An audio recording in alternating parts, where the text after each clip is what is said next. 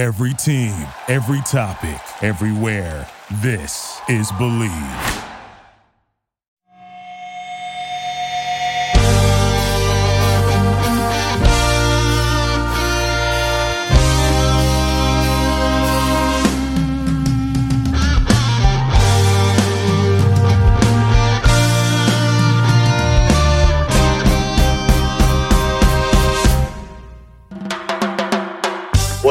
TCK Potters? I'm your host, Sky Guasco. You are listening to the Candlestick Kids Fantasy Football Podcast.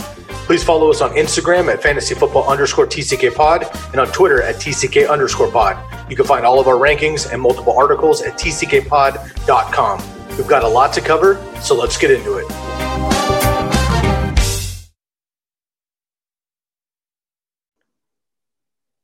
What up, TCK Potters? Happy Thursday. Getting a later start this week here. We wanted to make sure we had all of the games finished for you. I'm your host, Sky Guasco. This is the Candlestick Kids Fantasy Football Podcast, aka the TCK Pod. We are bringing you the earlier slate as well as tonight's game with the New England Patriots and the Los Angeles Rams. My guest today, our man Bobby LaMarco, aka Fantasy Football X Factor. Bobby, how we doing, buddy? Ready for the fantasy playoffs, guy. Yo, how are you doing so far in your leagues? Are you making it and you representing in the playoffs? yeah, yeah. It's 50-50. I uh, I made four leagues. Uh, I just got eliminated from another one that we had like an earlier start. But for the mo- most part, it's really just the teams that stayed healthy. I mean, I have teams that just didn't stay healthy, and I, they were actually my best team. Might have been my worst record team. They were. I finished fourth in points, and I didn't have a shot because I had injuries early on in the season. But for the most part, I represented. That's so interesting, man. I think a lot of time in fantasy football, it's always a matter of you know who can stay the healthiest, uh, more so than talent usually in fantasy. Because um, if you lose studs, you're hurting. But especially this year with COVID and all the injuries and the IR, it's been pretty insane. So yeah, a lot of the teams that have made the playoffs and have a good run, they have to have studs, obviously, but a lot of them are just frankly more healthy than everybody else. I mean. Unfortunately, you know, I think there's very few Christian McCaffrey teams if they weren't able to make trades or ride Mike Davis potentially, there's a lot of Christian McCaffrey teams that are not in the playoffs, which sounds crazy to, to say. But of course, with this whole season, with him being out, it's just been very difficult. So tough yeah, to have the number one pick and not represent there. Yeah, I had I have McCaffrey one league. I made the 60, and I'm excited. I was like, oh, I get McCaffrey back. And now we just hear news that McCaffrey might not play this week. He's doubtful. Right. I also have Miles Sanders in that team. I also have uh, Antonio Gibson on that team, and it's just like I went from this really deep run running back core to I'm now looking at starting like Mike Williams in my flex. and, and three weeks ago, I was setting up to have Dalvin Cook and CMC as my RBs in the playoffs. Now it's and with like Gibson and, and Sanders in my flex. So it does change fast. You got to be on the fly, but that's why you have to stay diligent with the waiver wire all year round because not only you got to have handcuffs, but you also have to find those guys that emerge like, you know, last week uh, Cam Akers kind of came out of the blue. It's, uh, you know, something we'll talk about in a second, but, you know, Akers wasn't getting the main work and now he's the bell cow. So you just have to be diligent all every we Can't take a week off on the waiver wire. Absolutely. Well, let's get into it, man. It is the fantasy playoffs, week one of the fantasy playoffs, week 14 overall glad that you know we got a lot of TCK Potters hitting me up. That means that they are in, they're participating, they're involved with the playoffs in multiple leagues. So great to hear that. Um, have a lot of people reaching out, asking for advice, of course, but also I just want to appreciate everybody that's come on, you know, reach out to me in DMs and just you know giving thanks to me and you, Bobby and Lukas and and Chris and the other guests over the year this year uh, and just our advice and and um, you know they've taken that they've implemented it and it, it up working out more often than not. And uh, we've helped guide some folks to the playoffs. And hopefully we can get two, three more wins and get some uh, hashtag TCK titles. All right, man, let's get into it. Episode 322. This is week 14, early game slate, but we're going to slide in the Thursday night football game as well because we do have all the games back. So no teams on by this week. We have every single team in action, which means we have 16 games. We'll do eight with Bobby, eight with Lukas. Let's start tonight, man. New England Patriots, Los Angeles Rams, a rematch of Super Bowl 53. This is the New England Patriots at six and six, playing very good football, ugly football, but winning football as of late.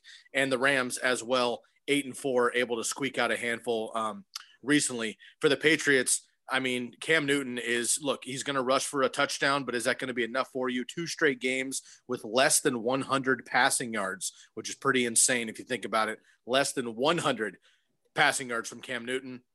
The running back uh, situation, again, still kind of up in the air there. And then wide receivers, kind of, you know, Russian roulette there as far as who you're going to, you know, put your put your eggs in a basket with there. I don't trust anybody personally. On the Rams side, look, you know, Goff uh, at home, all these receiving options. We do have Cam Akers, as you mentioned. But again, I do have some question marks personally. And these DSTs really make, I'm actually okay to start both DSTs in this one, but the defenses are both so good on each side of the ball. So I'm concerned there. I do have a personal question for you, Bobby. I don't do this very often, but it is the first week of the playoffs. I need to know what's up with my man, Robert Woods. I've ridden him in many, many, many leagues. I drafted him all over the place. In PPR, he's been just fine. But in non PPR, I do have one non PPR league, and it's a little bit more risky for me because even if he has eight catches but gets 75 yards and no touchdown, I'm going to get that you know 7.5 points not 14.5 so big difference there obviously how do you feel about the patriots how do you feel about the rams man big game tonight so when you're looking at this matchup, you know, both teams are kind of run funnel defenses. They're much more susceptible on the ground. And I do really like, so if we start with the uh, the Patriots first, when I'm looking at that, you know, Damien Harris last week, it looks like at the end result that Sony Michel's back in the rotation. It's really not the case. He outcarried Sony Michel 16 to 4 the first three quarters of that game. So it's still Harris's ball. And I think he's they're going to have to beat the Rams on the ground. They don't have the passing attack. You just talked about Cam Newton not throwing for 100 yards in back to back games. You know, and now you're facing Jalen Ramsey and company. It's not going to be done through the air. And when you look at who beats the Rams, listen, the Rams defense is legit, but Damien Harris are going to have to do it on the ground. And I think he's going to get you another 15 to 20 carries in this game. And same with Newton. Now, the one thing I will say about uh, James White, for example, the the Rams defense is a very yards after the catch defense. So what does that mean is that they allow a lot of YAC. So, you know, there really isn't a receiver in that receiving core that is that yards after catch guy. And that who it might be is James White. So I think Bill Belichick knows that. I think you can definitely expose the Rams defense. We saw it with Deebo Samuel just a couple weeks ago. Now Deebo's on another level, but at the same time, that's how you beat the Rams. So I just don't see it from the receiving core necessarily. So I think when I'm looking at it, I think from the Patriots side, you take running a risk, but I think Damien Harris and James White, White especially only in PPR, are on the flex radar in this matchup. And then maybe Jakobi Meyers. We have seen some slot receivers do decent against the Rams. You know, Chris Godwin and uh, Deebo Samuel, I just brought up, did a lot of his damage from the slot. And also DeAndre Hopkins caught a touchdown from the interior when he got away from Jalen Ramsey. So I do think Jakobi Meyers in PPR formats could flirt with that flex value, but for the most part, you're probably trying to stay away from these guys. Now, to bring up your question, Robert Woods, listen, the Patriots, I get it. They, they've looked really good over the last couple weeks. They slowed down Keenan Allen and Mike Williams under 50 yards. DeAndre Hopkins only had 55 yards just two weeks ago prior. So I think I understand that completely. But the thing with the with the Patriots defense is, ironically enough, they do have these great corners – but they have been a little more susceptible to outside receivers versus slot guys. So if I am going to pick a receiver in this matchup, it would probably be Robert Woods over Cooper Kupp. Woods runs a route on almost every one of Jared Goff's dropbacks. I and but at the same time, like you just brought up, standard versus PPR, I, I wouldn't be too excited. And I know we talked a little bit before the podcast, like Jamison Crowder, Mike Williams are types of players I would play over Robert Woods. I love Crowder this week. Denzel Mims is out. Uh, I think Crowder is a fantastic play. The Seattle's a uh, slot funnel defense. They got Quinton Dunbar and Shaquill Griffin on the outside. They don't have a slot corner, so I really like Crowder over a guy like Robert Woods. But if you're in a pinch, I'm not sitting Robert Woods. I don't think he's a must-sit player either. But I would actually favor him over Cooper Kupp in this matchup, just the way how the Patriots defense has been against slot versus out wide receivers. So I think in this matchup it is kind of cookie cutter, but I think the guy, I think the number one guy on the list is Cam Akers. I think Cam Akers, like we just saw, like prior to this season, there was it's been kind of hit or miss with the Patriots run defense, but when they face good ground games, they do allow a lot of work. So Jeff Wilson's a prime example. The 49ers, I think the 49ers game is something I look at the most. The 49ers and the Rams have a lot of similarities. They love to use the ground game. They use a lot of yards after the catch with their receivers. So I think I really do like Cam Akers in this game. He did out carry uh, Henderson and Brown 21 to 6 last week. So I think he's going to take over that featured back role. I think he's a rock solid RB2 in this game. I think Woods and Kupp, I think Woods is definitely still a flex play. And I think Kupp is more of a fringe flex play in this matchup, but I think they're both playable. But like you just said, touched on, I think I like the defenses in this one. I'm not too excited overall for this game, but, to answer your question about Robert Woods, I think if you have options like Mike Williams and Jamison Crowder, I would play those guys over Robert Woods in this matchup. Whew. It is the playoffs, man. It is always important to look at the matchups, look in more in depth than you usually would to uh, see who you want to start because the reality is it's win or go home. You got to make some tough decisions. So uh, I appreciate the feedback on that. Thank you. Let's move on to the Sunday slate here. We'll start with the Denver Broncos and the Carolina Panthers both at four and eight. Carolina coming off of the bye, they had a little bit of a COVID scare. Of course, the Broncos didn't even play with a quarterback because all of their quarterbacks were out due to a COVID scare a couple weeks ago. Kind of a mess for both these franchises lately. Although everyone should hopefully be healthy, I hope to get uh, Curtis Samuel back. We hope to get DJ Moore back. We'll see what happens there. The big question mark, obviously, the the elephant in the room, the dark cloud over fantasy football, frankly, all season has been Christian McCaffrey. Uh, we are excited to potentially get him after the bye week. Everybody had been holding on, holding on, holding on. And now all of a sudden he's got a thigh hiccup as well. Doesn't look like he's going to play this week. Very difficult situation for fantasy owners that have been waiting all season long to use him in the playoffs here. Denver is five and one all time versus Carolina, including the playoffs. So you got a little bit of a momentum thing going on there for the Broncos. I like Tim Patrick over Jerry Jeudy, who seems to be banged up there, but not a lot of other options. Uh, I can't trust Noah Fant personally. Then we have the running back situation. Philip Lindsay actually only had two fewer touches than Melvin Gordon last week, but Melvin Gordon had a season high 131 rushing yards last week versus the Chiefs. So he seems to be doing just fine. And again, with the Panthers, if we get those receivers back, I like Teddy. Otherwise, I might be fading everybody unless Robbie Williams or Robbie Williams, Robbie Anderson is all by himself out there getting all the targets. How do you feel about Broncos and Panthers? So when I'm looking at this game, the Denver Broncos are a major run funnel defense. They are they can get dominated on the ground. I was so excited for Christian McCaffrey to come back. He was going to be like a DFS must start. Unfortunately, it's going to be Mike Davis, and Mike Davis, I think, is in play. I think if you have Mike Davis on your team and you've been holding on to him, and listen, I think this is a PSA. If a lot of people, including myself, I dropped Mike Davis in a league I didn't have Christian McCaffrey and he could be back on waivers. So go check that out because he's a you could plug him right back in because the Denver Broncos are much easier to beat on the ground than through the air. Now, just another key factor with the Broncos defense is that they have lost their two top corners now. AJ Bouye just got suspended for PEDs, and Brian uh, Callahan has been out for a couple weeks on IR. So now they're down their two top corners. They don't have the talent in the secondary to keep up with guys like Robbie Anderson. So I'm back on board with those guys. Now, DJ Moore was tested positive, and Curtis Samuel was a close contact. So I don't think Moore is going to be back this week, but I think Curtis Samuel, as long as he has two negative tests, can be back in the lineup. So that's just something to monitor. But when I was looking at who beats the uh, Broncos outside of the ground game, I'm starting Mike Davis, but it's it is a tougher matchup for wide receivers, but they don't have any premier corners right now to slow down guys like Robbie Anderson. So I'm rolling with Robbie Anderson in this one if DJ Moore is out, I am 100% in on Curtis Samuel as well. So, because this offense features just the three guys and the running back, they don't use a tight end. Ian Thomas is barely used, and there really isn't a, a fourth wide receiver that's going to come in. So, I think if DJ Moore is out, you've got to get Curtis Samuel in your lineups. But I really, really like Robbie Anderson in that one as well. On the other side of the ball, listen, you know, Carolina over the last five weeks has saw the fourth most dropbacks, and I expect Drew Lock to throw a lot more than he has the last couple of weeks. Now, does that mean there's going to be a lot of success? I'm not entirely sure. Carolina, when they face great receivers, they get dominated. So Justin Jefferson, Mike Evans, Chris Godwin, Tyreek Hill all dominated the Carolina Panthers because they do have nice corners like Donte Jackson should be back this week, and Rasul Douglas is kind of having a mini resurgence in, in Carolina. But when you talk about the premier guys, I think Tim Patrick's definitely in play as a flex this week.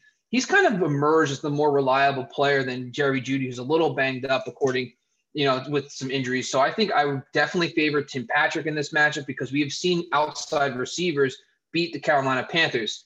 Now, Noah Fant is a very uninspiring play. He has not really dominated at all, but when you're getting four for 50 from a tight end, that's just all you need to be competitive if you don't have the Wallers and the Kelce. So Fant is right back in there. I think you can definitely beat this Carolina defense with tight ends. So I'm okay with if you want to use Fant. Now, Jerry Jeudy, until I need to see it consistently before I put him in my lineup. So I think from the receiving core, it's going to be Tim Patrick and just uh, Noah Fant. And then the ground game, listen, it, it should be a good matchup. All around running backs have done very well against the Panthers. We saw a couple weeks ago, we saw Ronald Jones go for 192 rushing yards, but it's going to be Gordon and, and Philip Lindsay splitting work. So it, if you want to play Melvin Gordon, go ahead. But he's not getting featured in the passing game. He only had two targets last week from Drew Lock. You're depending on the ground. I, I think he, I think him, I think Gordon is a flex play at best. I don't think he's a must start at all. I think Lindsay is a very uninspiring flex play because they're just going to be splitting work. You're banking on which one might score a touchdown. Doesn't seem reliable for fantasy. So if you can get away from them, I would. I agree. Let's move on to the Texans and the Chicago Bears. This one's in Chicago. Houston 4 0 all time in Chicago. We'll see if Deshaun Watson can bounce back from that last second defeat last week. Um, unfortunately, when he fumbled on the goal line there. Four and eight for the Texans, five and seven for the Bears. Again, the Bears started super hot and turned into the Bears. For the Texans side, again, without Will Fuller, Keke Coutee absolutely on fire. Brandin Cooks looked like he was going to have basically his sixth career concussion, uh, which frankly could have put him out for the season. He's had a lot of concussions clearly in his six year uh, career, um, but he did uh, return in the game. And you also had um, a nice performance kind of in general from Deshaun Watson without Will Fuller. So how do we feel in general about this receiving core and Deshaun Watson against the Bears outside in Chicago? And then with this backfield, do we trust David Johnson, Duke Johnson? What are we doing there? On the Bears side, it's Allen Robinson or bust, right? On the receiving core, do you trust Cole Kmet, who outperformed Jimmy Graham? Jimmy Graham was not even used last week. Cole Kmet seems to be the guy. And then you have um, David Montgomery, who's had back to back incredible games. Now he gets the Texans also horrible against the run do we think Mitch Trubisky can keep it up here for these Bears in general? I think there's potential kind of a fantasy shootout here, uh, but I also could see the Bears defense controlling this game and the Bears offense not doing very well and kind of being a dud. So there's a little bit of confusion here for me personally. Yeah. So let's when I look at this game from a drop back perspective, the Houston Texans over the last five weeks are 23rd in dropbacks on defense. Chicago Bears is 26. So that tells me there might not be as much pass volume as we would think in this game. Now, I touched on this last week. Mitchell Trubisky always plays his best against the Detroit uh, Lions, but unfortunately, he didn't go for three touchdowns. But he did look serviceable. He did get us, you know, 260 yards and a touchdown. But playing at home. Houston Texans defense is not great, but let's focus on the Texans first. And listen, the Bears' pass defense is kind of spoiling the league the last couple weeks. They have actually allowed three straight weeks of two wide receivers to hit double digit fantasy points and half point PPR.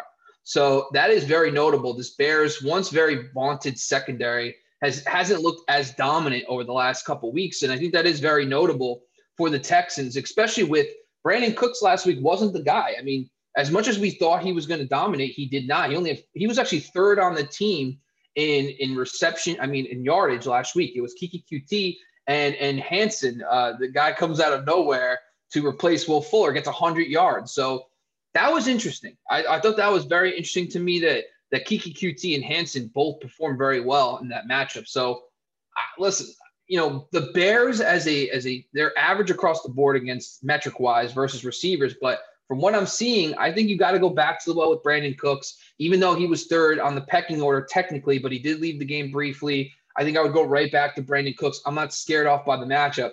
I think you're getting very cute in the playoffs. You play Keke Coutee or Hansen. I I, I want to see it more than once to put them on my flex. So I, I think it's just Brandin Cooks. The run game is non-existent. Even though they did have rushing touchdown last week for David Johnson, you're banking on a touchdown. They are they don't commit to the run. They are not a great run defense. Chicago is actually better against the run than they are against the pass. So I actually would fade David Johnson if I could, especially on the road in Chicago. So I think really from the the Texan side, I think even Deshaun Watson is a kind of a risk. Yes, he did have 340 yards last week, but he had no touchdowns and an interception. So I just don't think he has that consistent red zone threat anymore. I don't think I'm very excited to play him on the road, especially with this low drop back projection. I think I'd actually fade Deshaun Watson. I think the only guy I'm interested on the Texan side is going to be Brandin Cooks. But I want to bring up Jordan Akins. So Akins last week did not have much production.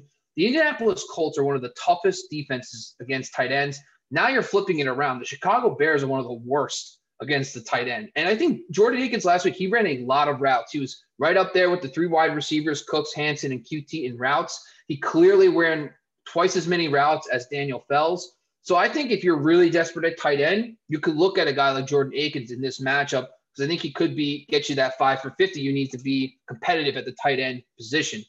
And then on the other side, listen, the Bears, the Texans don't have a secondary anymore. Bradley Roby's gone. They have been just gashed on the outside. We saw with DJ Chark, we saw with uh, Damiere Byrd, T.Y. Hilton had a monster game last week. So they can be beat. I think you're rolling with Allen Robinson. And I think David Montgomery, to me, there's something different about him. He looks really good. He looks good on a film. He had 17 carries for 72 yards for two touchdowns. I think you can even put him in your DFS lineups. Houston is terrible against the run as well as the pass. So I'm okay with those two guys. The real question is Cole Kmet. He listen, he actually looked very good last week. And like we touched on, you don't need a lot to be competitive at the tight end landscape. He had five receptions, 37 yards, and a touchdown. Houston is not good at slowing down the tight end. Um, they didn't let, let, up a lot of production to Indianapolis, but like we touched on before, the Colts don't really have that true number one tight end. So I'm okay with starting Cole Kmet if you need that tight end to plug into your lineup. I think that the Texans are exposed enough by the tight end position you can play him. I'm not touching Mitch Trubisky. So I think from the Bear side, it's Allen Robinson, it's David Montgomery. And I think if you really need a tight end start, you can start Cole Kmet in this matchup. I like it. I like it. David Montgomery, remember, he did come in with a groin injury right before camp. So the first couple of weeks, he had a groin injury. He was also playing backseat to Tarik Cohen. Tarik Cohen went out, though, and um, David Montgomery is getting all the pass work, though. So that's obviously helping that floor and his playoff schedule. We've been saying it for months. His playoff schedule is among the, the best. Derrick Henry, Jonathan Taylor, David Montgomery, same three guys, best matchups you can have at uh, running back. So you fire him up uh, Absolutely. Okay, man, let's head into the Cowboys and the Bengals. This is the Andy Dalton revenge game, if you want to think of it that way. the Cowboys come in at three and nine, Bengals two, nine, and one. Dallas has allowed 33 points per game this season, most in franchise history, which is horrendous. That has nothing to do with Dak Prescott. Their defense is horrendous, unfortunately. For Dallas, can you you know Michael Gallup has been playing well. He's not started by anybody because everyone's scared with Andy Dalton. I get it, but every time I watch a game, Michael Gallup it seems to be streaky, but they lock onto him and he has like four catches on a drive or something like that. That might be it for the whole game, but he does get some work. Did catch a touchdown last week. Amari Cooper and CeeDee Lamb are getting the looks as well. Dalton Schultz gets enough too. They're not what the Cowboys were at the start of the season, obviously but I'm not sure they're automatic benches either, which they were for a couple weeks after Dak Prescott. So how do you feel about them? Honestly, I'm more confident at this point starting all three receivers, including Gallup and Dalton Schultz, more so than I am firing up Zeke Elliott. He is against the Bengals. The Bengals are bad. You got to play Zeke, but I just am not feeling it. And look, Tony Pollard is biting at the heels, in my opinion. On the other side with the Bengals, can you start anybody? Uh, Tee Higgins seems to be the only one getting work, but he came up limp at the end of that game. Joe Mixon was supposed to come back, but then they declared him out again. Gio Bernard has just frankly not been it. Tyler Boyd had a 72 yard touchdown, but then he got ejected for fighting. The Bengals are a mess. Uh, again, a lot of question marks here with the Cowboys and the Bengals. So these are the games that I always find interesting because they are two bad football teams right now who usually are trailing games. We just saw Dallas get blown out by the Ravens which leads to an influx of pass volume for their offense. And the same thing with the, uh, the Bengals passing game. You know, that's just a mosh posh between Allen and Finley last week because Allen went out for a couple snaps. But when I look at it, so Dallas is a true run funnel defense. They are so bad against the run. We just saw what the Ravens did. But the same thing could be said about the Miami Dolphins. The Dolphins are also, who the Bengals played last week, a run funnel defense. And Gio Bernard got 12 carries for 30 yards. I am not putting Gio Bernard in my fantasy lineups with the playoffs on the line, even though the Dallas Cowboys run defense is beatable. but so was the Miami Dolphins. So I'm not going to go with Gio. When I'm looking at who beats the Cowboys, you, you could talk all day about, you know, the, it is a winnable matchup for receivers. We saw Marquise Brown score a touchdown. listen, you're banking on a big play, right? So Tyler Boyd caught one pass, 72 yards, a touchdown, then he gets ejected. I'm not going to put my fantasy uh, my fantasy season on the line for a, a Bengals receiver facing Allen. I think, to be honest with you, I'd rather roll the do- dice on the Cowboys defense. I know the Cowboys defense has been atrocious, and I totally get that, but I, I just I don't see the Cincinnati offense doing enough. And for what it's worth, even though they don't have the true run stoppers, Gio Bernard in that run game is not going to be able to dominate. So that means they can pin their ears back and use those pass rushers. So I think the Cowboys defense is someone I'd rather have. But if I'm going to start anybody, it's going to be Tyler Boyd. And the Cowboys are much more susceptible to slot receivers than out wide. So if you're going to roll the dice on anybody, maybe Tyler Boyd, but I'm avoiding all the Bengals, maybe streaming the Cowboys defense. On the other side of the ball, you're right it should be it should be good for everyone. The Bengals don't do anything great. Um, we saw Mike Gesicki have a monster game last week. The one thing I will say is William Jackson. The Bengals do this every year. They decided to shout out William Jackson, their top corner on, on number ones. They did it with DeVante Parker last week, four for 35. They did a couple weeks ago with Terry McLaurin. McLaurin had an okay game, five receptions, 80 yards. But that could be something that could really slow down Amari Cooper. Now, Willie, this is very unpredictable. The Bengals don't do it consistently, but just something that worth noting to put in everyone's back of their mind that Amari Cooper could see a lot of William Jackson. That could open opportunities for CeeDee Lamb. That could open opportunities for Michael Gallup.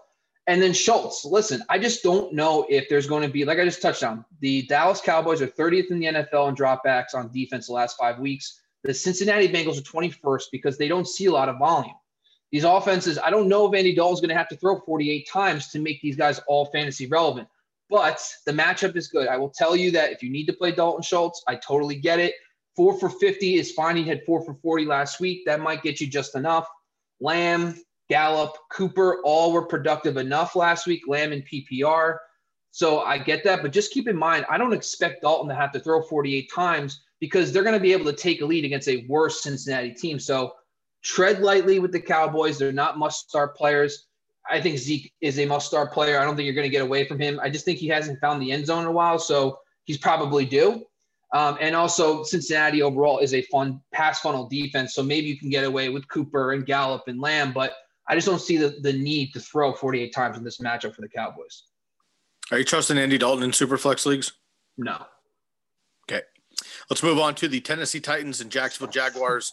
Titans come in at eight and four, Jacksonville at one and 11. Let's not forget, folks, Jacksonville won opening day and lost 11 straight after that. Tennessee is six and one versus Jacksonville since 2017. For Tennessee, you know, Derrick Henry got completely game scripted. Baker threw for 404 touchdowns. The Browns were completely wiping the field with the Tennessee Titans for the first half. Came back late, but it was all Tannehill after that. So throw away Derrick Henry. His incredible playoff schedule that everyone's been waiting for starts this week. You fire up Derrick Henry, you fire up Ryan Tannehill. I think you can fire up both AJ Brown and Corey Davis.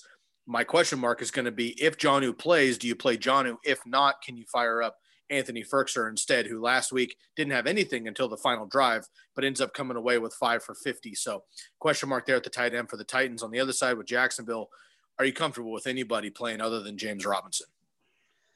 Uh, so, both these off uh, defenses are pass funnel defenses. They're much more susceptible through the air than on the ground, and especially the Tennessee Titans. Now, when I look at them drop back wise, they're both in the top half of the league. So that's good news for everybody you're listen, you're rolling with Robinson, you're rolling with Derrick Henry. I don't need to tell you otherwise. Even though these teams are more pass funnel uh, on the defensive side, I'm still playing those guys 100%.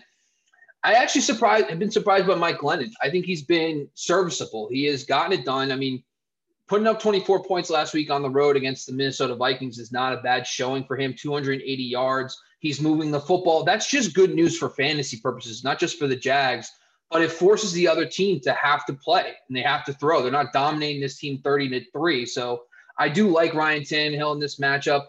You know, the Jaguars have they just allowed 300 yards and three touchdowns to Kirk Cousins. I don't I'm not going to run away from that. I think the matchup is good for everybody.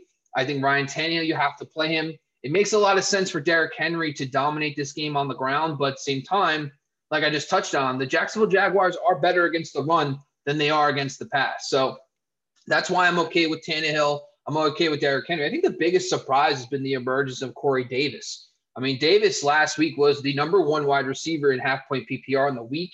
Uh, listen, you know, that's very surprising, especially with the talent of A.J. Brown. I think you could roll with both these guys. Listen, the Jacksonville Jaguars are decimated in the secondary.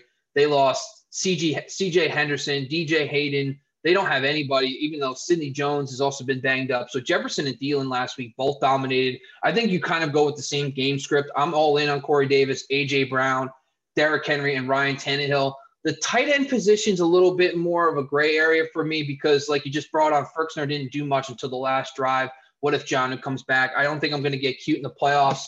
I'm going to just play those four core guys. On the Jacksonville side, yes, it's James Robinson. But like I just touched on, the the the secondary for the Titans have been terrible. I mean, we saw Rashard Higgins, Donovan Peoples Jones, Jarvis Landry all get over 60 yards and a touchdown last week uh, versus this secondary. They are not good. Um, Adoree Jackson might come back. I bring it up every week and he never does. So we can just assume he's not. But they do get beat constantly, especially on the outside by outside receivers. So I think DJ Chark is in play. I think DJ Chark last week, he did pace the team in routes. He did pace the team in targets. Even though Johnson did get his last week, he is kind of the favorite of Mike Glennon. I think if I'm going to put my flex radar, I'm going to put anybody from the Jags receiving corps, it's going to be DJ Chark in the flex because the matchup is definitely there for him. So I think from the Jag side, it's James Robinson. And I think if you really need it, you can flex a guy like DJ Chark in this matchup. I like it. Let's move on to the Kansas City Chiefs and the Miami Dolphins. This is going to be a very good NFL game. I actually think, again, it's hard to say that I think this team's going to beat the Chiefs because it's the Chiefs. This game is in Miami, though. Miami's playing very well on both sides of the football. They play gritty, kind of, uh, you know, old school football at this point. And the Chiefs have come out super hot the last couple weeks, but they've also let both the Buccaneers and the Raiders kind of come back on them. Uh, if Tua shows up, I think that the Dolphins might have a good chance here. For the Chiefs coming in at 11 and 1, the Dolphins at 8 and 4. The Chiefs have won nine straight road games, longest, longest active streak in the NFL. For the Chiefs, uh, same old, same old um, with Mahomes Hill, who had an illness early in the week. He should be just fine. He was back at practice, should be okay. Um, and then you go with uh, Travis Kelce, of course. My question mark is going to be the backfield. Again, we've done this the last couple of weeks. Can you trust CEH? Um, in your fantasy playoffs? And if not, can you possibly trust either Le'Veon Bell or Darrel Williams? And then on the Dolphins side, it's going to be Myles Gaskin. If he's healthy, you fire him up. And receiver wise, DeVante Parker, um, Mike Gesicki had a touchdown last week, playing pretty well with Tua. And then can you fire up Tua? Um, not in single quarterback leagues, I would imagine, but in Superflex, would you be more confident with him? So, you know, yes, the Miami Dolphins are seven point underdogs at home. So that does suggest that Tua is going to have to throw. He did throw a lot last week, 39 attempts in the game against the Cincinnati Bengals. So he's going to have to throw. The one thing I will say about both these defenses is that they are major run funnel defenses. You can dominate these defenses on the ground. And that's great news for Clyde Edwards Helaire. That's great news for Myles Gaskins as he's they've been committed to him. He had 21 carries last week for Gaskins. But when I touch, let's touch on this first for the Chiefs.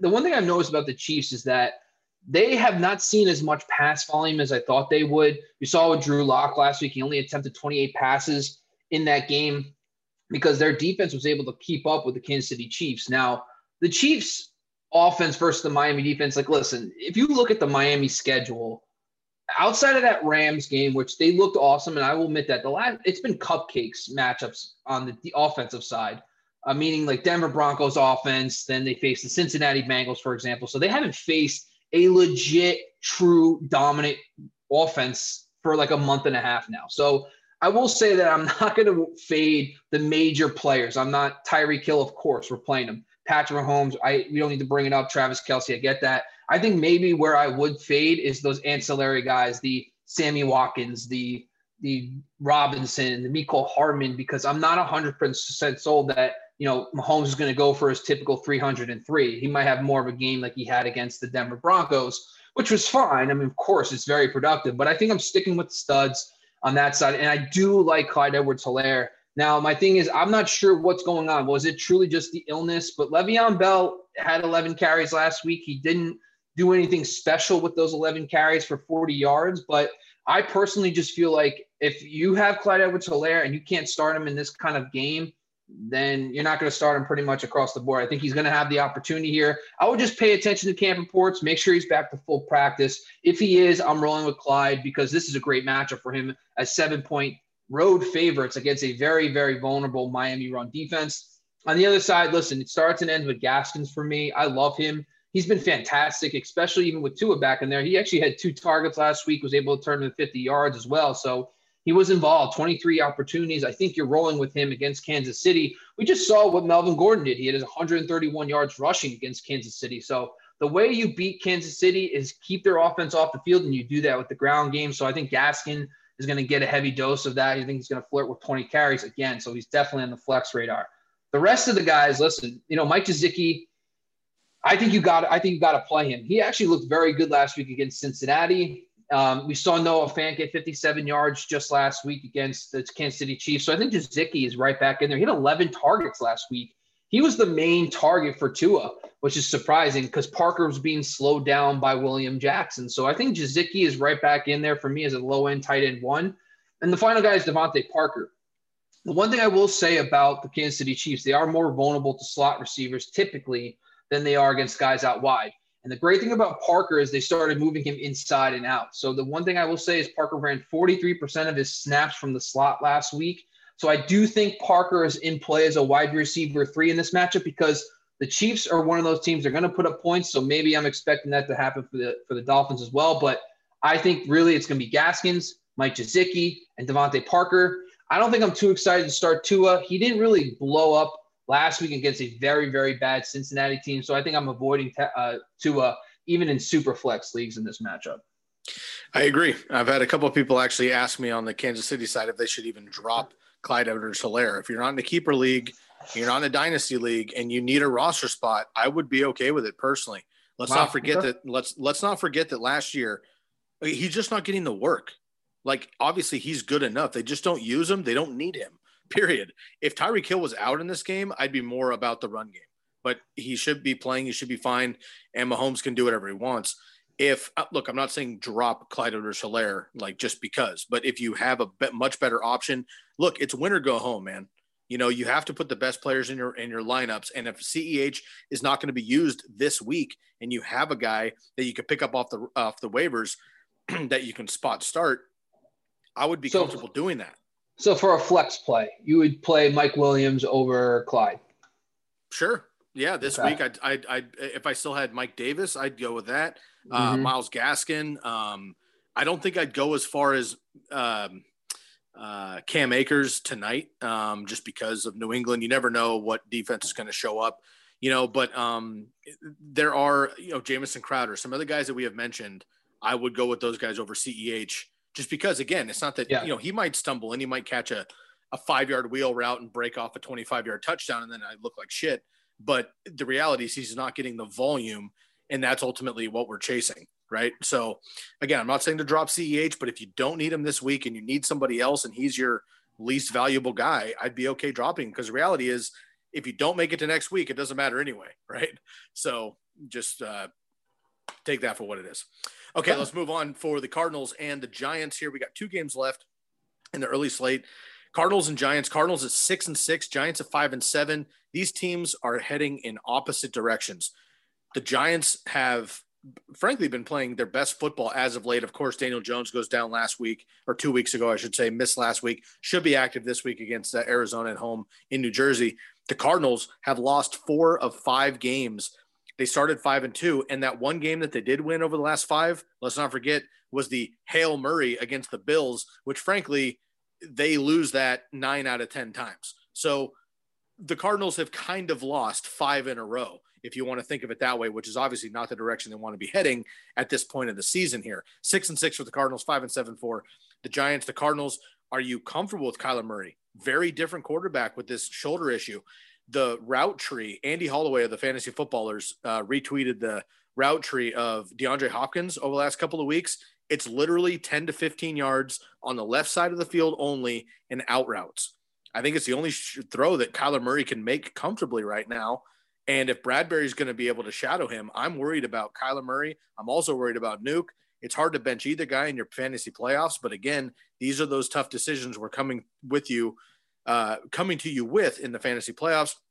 In the backfield, again, another backfield I don't really want a part of personally, Drake and uh, Edmonds. And then the other guys I just don't want um, on the Cardinals, the other receivers, Kirk and, and Fitz coming off of uh, IR, uh, the COVID IR. Um, Giants, Daniel Jones comes back. I do like Sterling Shepard. I do like um, Evan Engram, who had over 100 yards two weeks ago when Daniel Jones, before he went down in the first half, frankly. So that should be fine there. And look, you got to ride Wayne Gallman. He's been playing absolutely fantastic. And Daniel Jones, I would be comfortable with him in a super flex league.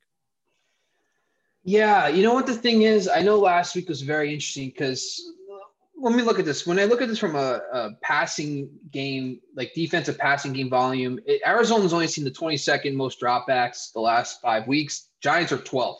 Now, Russell did drop back and attempt 43 passes last week. He only had 263 yards and a touchdown. He also did have 45 yards rushing. The one thing I will say from the Cardinals' perspective, and the reason why I like Kyler Murray, and I'm a little concerned about this, Murray does not run as much as he should. Now, it could be the shoulder injury, and I totally get that. But the one thing about the Giants and Patrick Graham, their defensive coordinator, he's a Bill Belichick guy. They run a lot of man. So that is great for running quarterbacks. You can definitely expose him. Russell Wilson had 45 yards rushing last week.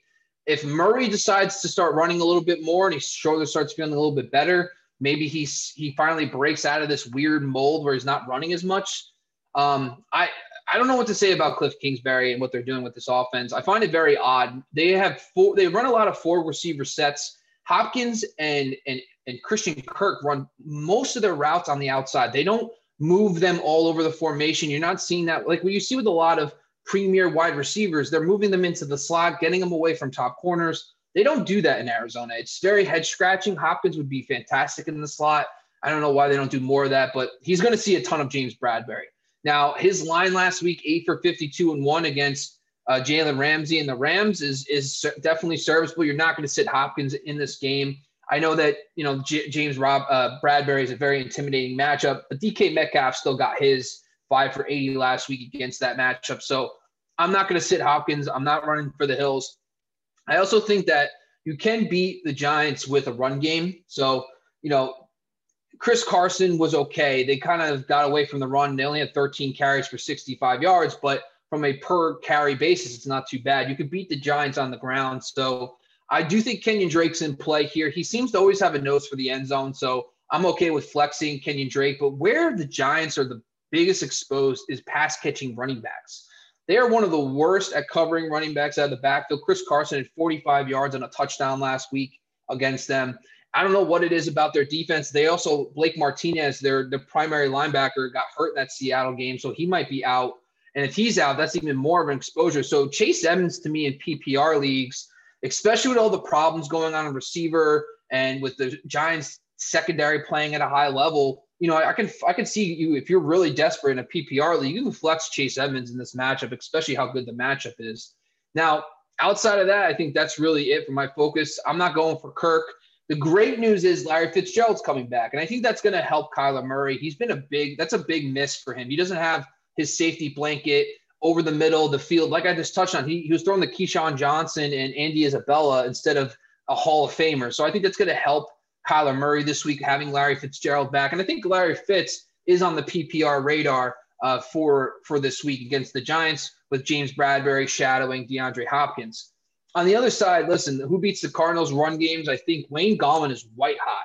16 carries, 135 yards last week. I'm rolling with him. I think he's fine against the Cardinals. The Cardinals are not an intimidating run defense. Cam Akers, Henderson, and and Brown combined for 31 carries, 119 yards, and three touchdowns last week. So I'm okay with rolling with the uh, with Wayne Gallman. But the passing game, listen, you know, the wide receivers have been exposing Arizona lately, but Arizona's a yards after the catch defense. So, meaning that you could definitely, like Robert Woods and Cooper Kupp. the Rams had almost 300 yards of yards after the catch last week against Arizona. Goff threw for 351 yards. Almost 300 of that was yards after the catch. That's insane. And who that really favors is probably a guy like Sterling Shepard over Darius Slayton, who's more of the vertical threat. So I'm okay with uh, Sterling Shepard in this matchup. I think he's a wide receiver three. And Evan Engram, of course, because of the tight end landscape. And I'm not really, we saw Gerald Everett have six catches last week. We saw uh, Higbee find the end zone against Arizona. So I'm okay with Evan Engram and Sterling Shepard no matter who starts. But I think that's it for the Giants side. A deep, deep name, maybe tight end premium specific, but just in case, maybe a DFS name to throw out there is Dan Arnold the uh, tight end for the Cardinals, three touchdowns in his last two games. Again, with now that might have been because Larry Fitzgerald's been right. out, so he's been right. carrying some of that slot. But again, just wanted to mention it if you're if you're in a deeper position there. Okay, let's get into the last game here. The breakdown: the Vikings and the Buccaneers. The Buccaneers coming off of the bye at seven five. The Vikings at six and six. Tampa Bay has allowed 74 rush yards per game this season, the fewest in the NFL convince me that I'm gonna be okay with all of my Dalvin Cook shares. I've been riding him all week every, or all season. Everyone's excited about it, but he has the worst running back schedule for the fantasy playoffs. You can't not start Dalvin Cook, but it is making me a bit nervous. Uh, all of the Vikings to me are a question mark this week. Now they've been absolutely on fire. Thielen and Jefferson, obviously, even Kyle Rudolph. But Rudolph ended up on the on the practice injury report. They might get Irv Smith back. I'm probably just going to fade the tight end personally. But you have Jefferson and Thielen, who you probably have to start, but look out. And then you have Kirk Cousins, who's been on fire. But again, the Buccaneers very good on defense. On the other side, same thing goes. I think Brady and all these wide receivers are an option here. Chris Godwin questionable, got his got the pins taken out of his fingers this week. But assuming he goes and Gronk is ready, I'm firing up everybody, including Tom Brady in a plus matchup. My question with Tampa Bay is going to be the running backs. Do you trust Rojo? Do you trust Fournette? If you had to pick one, who is it going to be out of that running back corps? Yeah, I, I actually love this game. I'm I'm pretty excited for it. And listen, so when I was looking at the dropback data, you know, Tampa Bay is fifth in dropbacks per game on defense over the last five weeks. That's great news for the passing game for Minnesota. Plus, they're six and a half point underdogs in this game, which means always tells me they're going to have to throw a lot. Now, I do worry about Dalvin Cook's running ability in this game. He's not going to probably have that typical 125 yards rushing. Uh, so I think I think the good news for him is that he's going to be utilized in the pass game. Now, Kyle Rudolph is banged up. Irv Smith is coming back. You're ch- kind of doing a flip flop at tight end a little bit, but when I'm looking at it, I think that he does offer a decent baseline. He's probably not going to be your elite top five running back this week in this tough matchup, but you're rolling with Dalvin Cook, of course. But I think it's great news for the fact that this is a pass funnel defense in Tampa Bay. Now, when I'm looking at that, I say the wide receivers, we saw what Tyreek Hill did to this this secondary. I am not concerned at all for the uh, for Adam Thielen, for Justin Jefferson. I, I think you can roll with those guys without a doubt. Tom Brady coming out of the bye is going to want to prove something. They they are definitely finally had the time off to get things going, get the to get the situation going for them. I think that this is the time that you know if you held on to Tom Brady, you know you're rolling with him. I think you're playing Tom Brady. I think you can play Kirk Cousins in this matchup as well on the on the other side. But just to finish up the Vikings, I think I'm just focused on those two: Justin Jefferson, Adam Thielen, along with Kirk Cousins and Dalvin Cook on the on the Buccaneer side, listen, you know, I'm looking at the Vikings, and yes, they've been white hot, they've been very good, but the last five opponents have been Jacksonville, Carolina, Dallas, Chicago, and Detroit.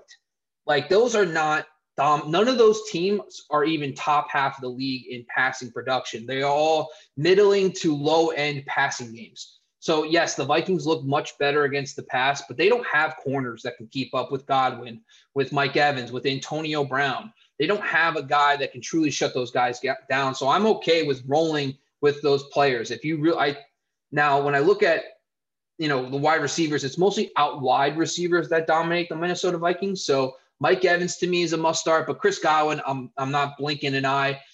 I think when it comes down to it, is it going to be Antonio Brown versus Rob Gronkowski? I think both are in play. I looked at you know, who kind of beat the Minnesota Vikings over the last couple weeks. There's been plenty of notable tight ends that have produced against Minnesota. So I'm okay with Rob Gronkowski in this matchup. I think I'm just firing up every. I just think I'm all in on Tom Brady in this matchup. So I think I'm firing him up. Now the run game. Listen, Minnesota is actually more of a run funnel defense, so they're a little more susceptible uh, versus the run. So I think Ronald Jones to me, and plus Bruce Arians said, you know, Rojo needs to get at least 20 carries. I know that's coach speaking. Arians is the worst with that stuff, but I think Rojo is a must start for me as well. The one thing I will say is Mike Evans has missed practice the last two days. So just keep that in mind. If Mike Evans is out, you got to play Antonio Brown. He becomes a must start. So, you know, just keep an eye on that. But if if Mike Evans is in, I'm roll, I'm pretty much okay with everybody, even maybe flexing Antonio Brown this game. Uh, but I think I'm all hands on deck for this matchup.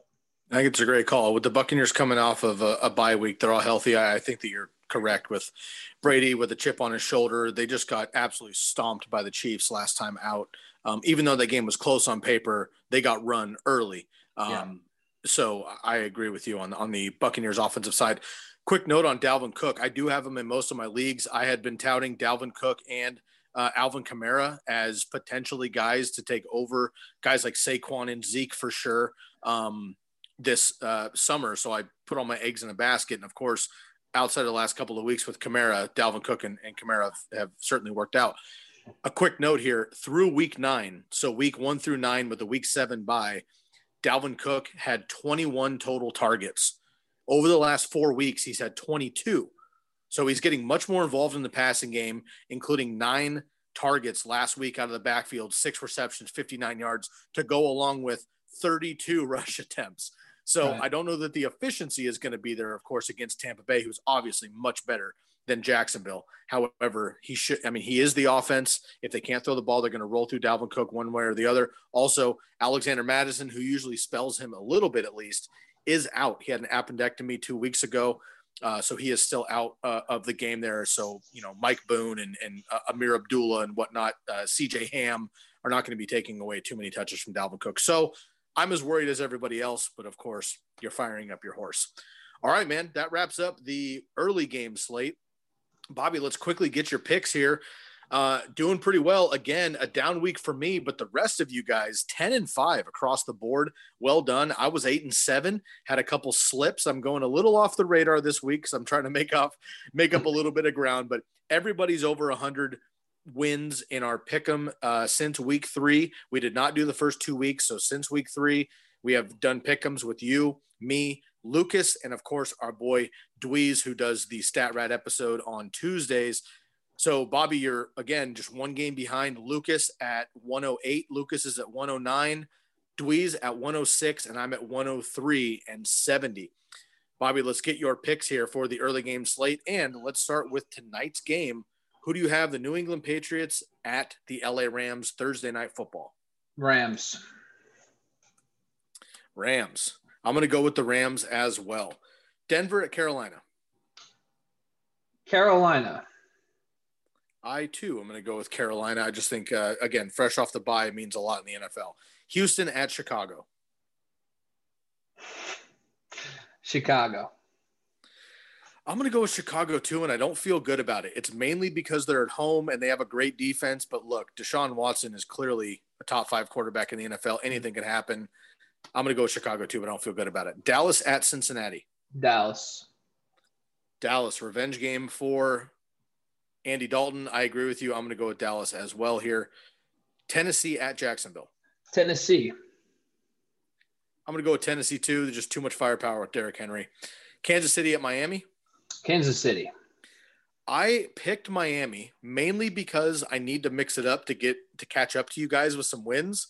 Right. Um, but if there's an upset game on the slate, I just this game is in Miami. Chiefs have kind of been toying with opponents. I don't think Miami's that type of team.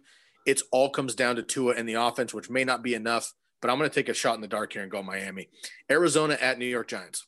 Arizona. Arizona trying to get off the schneid, as I mentioned, lost four of the last five, should have lost five of the last five, frankly. I'm actually going to go with the Giants here. I think Daniel Jones comes back healthy. Defense is playing much better. I do think they'll have enough firepower at home. Cold game for Kyler Murray, who's an indoor quarterback and indoor team for the Cardinals. I'll take the Giants at home. And Minnesota at Tampa Bay. Tampa Bay. Tampa Bay off the bye. I agree with you. If they contain Dalvin Cook, I think they win pretty handily in this one. Bobby, always a pleasure, man. Best of luck in week 14, the first round of the fantasy playoffs. We'll be talking together next week, regardless, but I hope that we're talking, getting ready for our first round buys to come to fruition, and we're ready for Week 15, and we're still ready to go uh, in the fantasy playoffs. Before we get out of here, remind the TCK Potters where they can find all your content. Yeah, you guys can follow me on Instagram at Fantasy Football X Factor, on Twitter at FFX Factor. I also write a report for shadow coverage on football.razzball.com, and I also write my opportunities analysis for Expand the Box Score every Saturday as well.